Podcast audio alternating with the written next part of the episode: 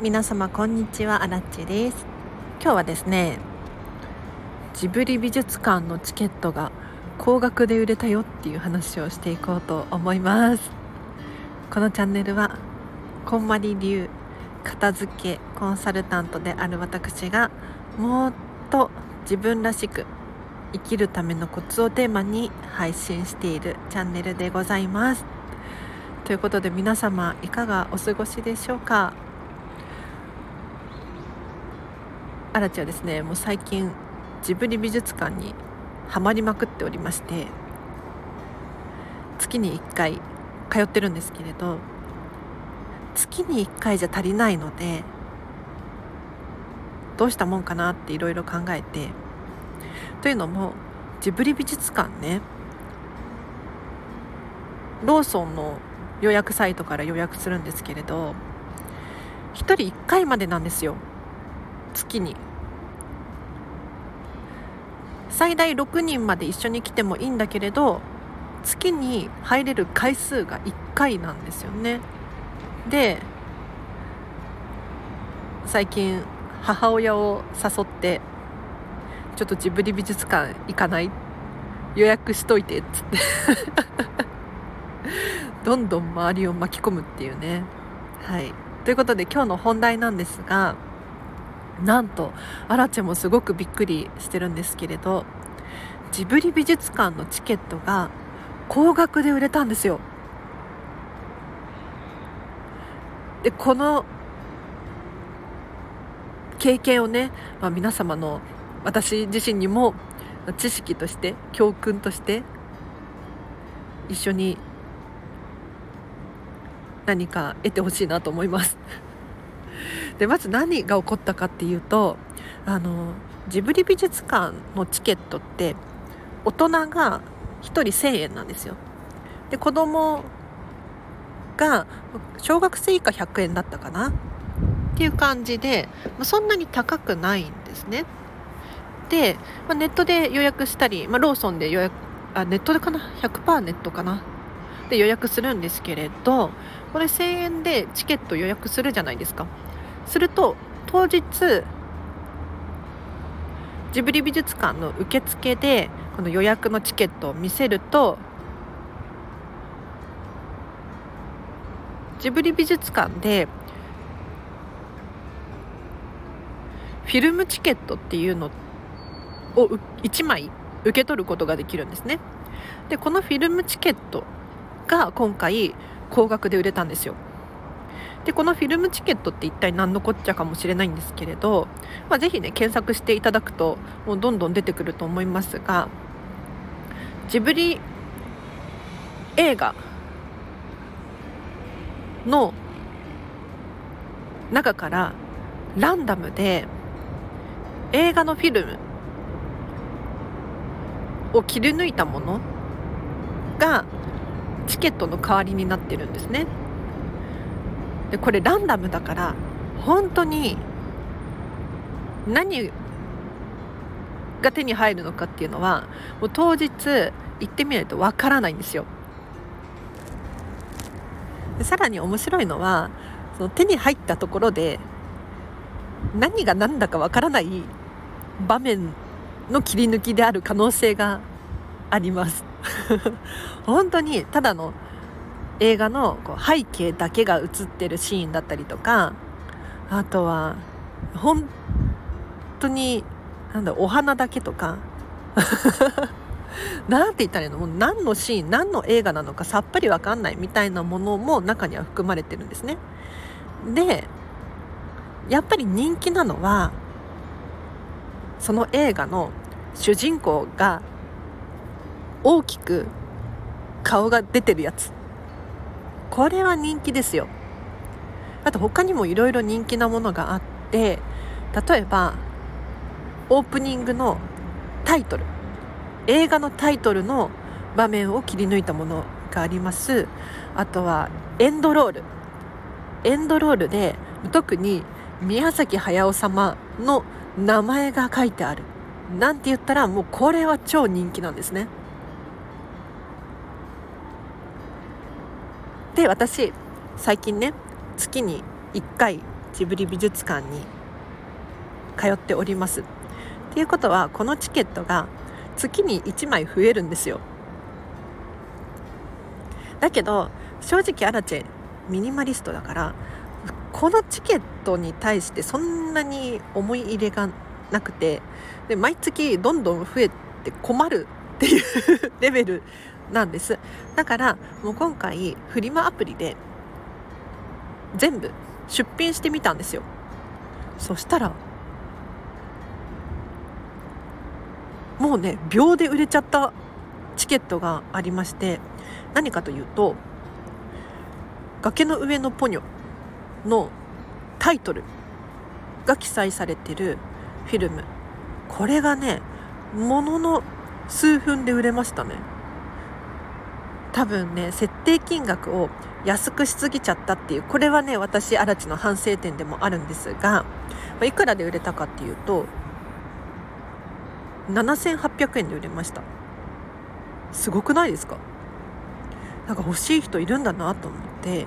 嬉しくなっちゃったんですけれど、まあ、7800円って言っても送料とかあとはフリマアプリの手数料とかがかかるのでアラチには7000円も入ってこない計算なんですけれどそれでもいいですよね。だってジブリ美術館大人1000円です。入場料が。元を取るどころかお土産代まで買えちゃうレベルなんでアラチはすごく嬉しいです。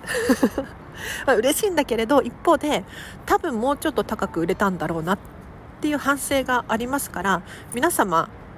もしねジブリ美術館に行くことがあってフィルムチケットいらないわっていう際には自分が思っているよりも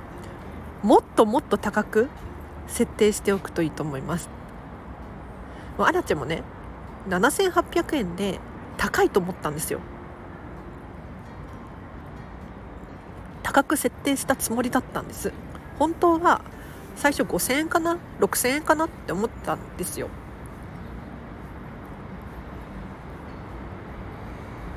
なんだけれど秒で売れちゃったからちょっと大反省ですね。ということで今日はジブリ美術館のフィルムチケットが高額で売れたよっていう話をさせていただきましたがいかがでしたでしょうか？皆様もお家にね眠っているものがあると思いますが思わぬ価値があるかもしれません。本当にこれは分かんないんですけれど昔買った本が実はもう販売してなくって高値で取引されている。こんなことはザラなんですよ。本以外にも CD とかも実は人気が出ていて高く取引されているゲームとかもそうですね。今中古の日本のゲームって人気らしいです。特に海外の方から人気らしくって日本でしか手に入らない日本のゲームっていうのがあるんだって。だからこうリサイクルショップとかゲームのね中古屋さんとかに行くともう日本のゲームゲームソフト特に古いやつ。昔に比べて圧倒的に少ないんですって。在庫が売れちゃって少ないんですって。なので皆様があのこういったねものをなんか処分するのもったいないなとか思い出の品だしって思うかもしれませんがじゃあそれが1万円で売れたらどうですか？もしくはもう5万円で売れたとしたら売りますか？喜んで売りますよっていうものは手放していいかもしれないですね。はい、では今日は以上です。最後にお知らせとしてはこのチャンネルまだフォローしてないよっていう方いらっしゃいましたらチャンネルフォローお願いいたしますそして今日の放送が良かったっていう方いらっしゃいましたらハートマークいいねボタンを押していただけると励みになりますあとはフェムパスさんでウェブ記事書いてます。こちらリンク貼っとくのでよかったら読んでください。あとインスタグラムもやってます。こちらはアラチェのスタンド FM のホーム画面にリンク貼ってありますのでそちらからインスタグラム飛んでみてください。ではあこれくらいかな。もし質問やリクエスト等ございましたらコメントかレターであらちに教えてください。あ最後にそうだ。なんか最近ねこんまりコンサルタントの何て言うのかな講座のルールが変わったんですよ。片付け講座っていうのが存在したんですけれどこれがね、まあ、どういう内容かって言ったらお片付けを0から100まで座学でお伝えするっていう講座があるんです。でこれが3時間かける3回。で1回終わるごとに宿題が大量に出てそれをお家で皆さんやってもらってで2回目復習してでさらに宿題たくさん出してっていう3回の講座があったんですがこれがねルールが最近柔らかくなってありがたいことに。今まではこの片付け講座っていうのはお客様が片付けを終わらせるっていう前提だったんですよ。たとえ座学であっても完璧に終わらせてくださいっていうルールがあったんですね。だけれどこれがなくなって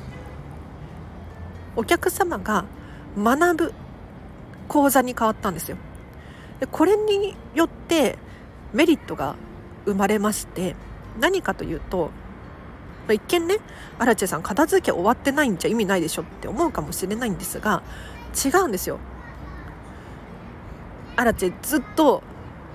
あのこんばりメディアジャパンにちょっと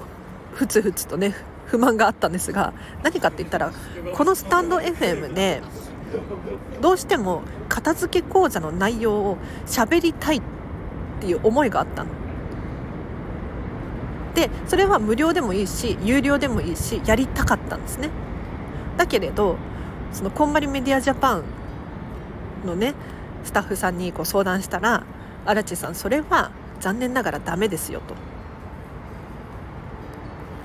え？って思いません？いやなんでかって言ったら片付け講座の内容はアラチェが付きっきりでお客様とやり取りをして片付けを終わらせるまで面倒を見なきゃいけないんですよ。だからスタンド FM みたいに一方通行のメディア媒体で片付け講座を有料であったとしてもやっちゃダメって言われてたんですよね。